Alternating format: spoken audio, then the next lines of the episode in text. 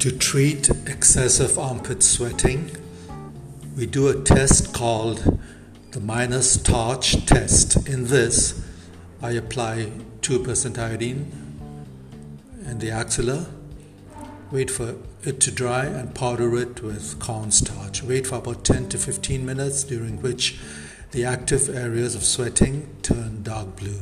So these areas are mapped out, and Botox is injected subdermally 50 units on each side. So this would take care of the sweating for a period of about six months, after which you'd have to have a repeat test and injection.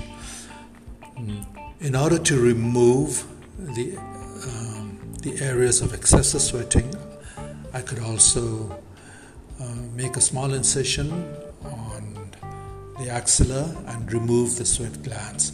This takes care of the problem more or less. Thank you.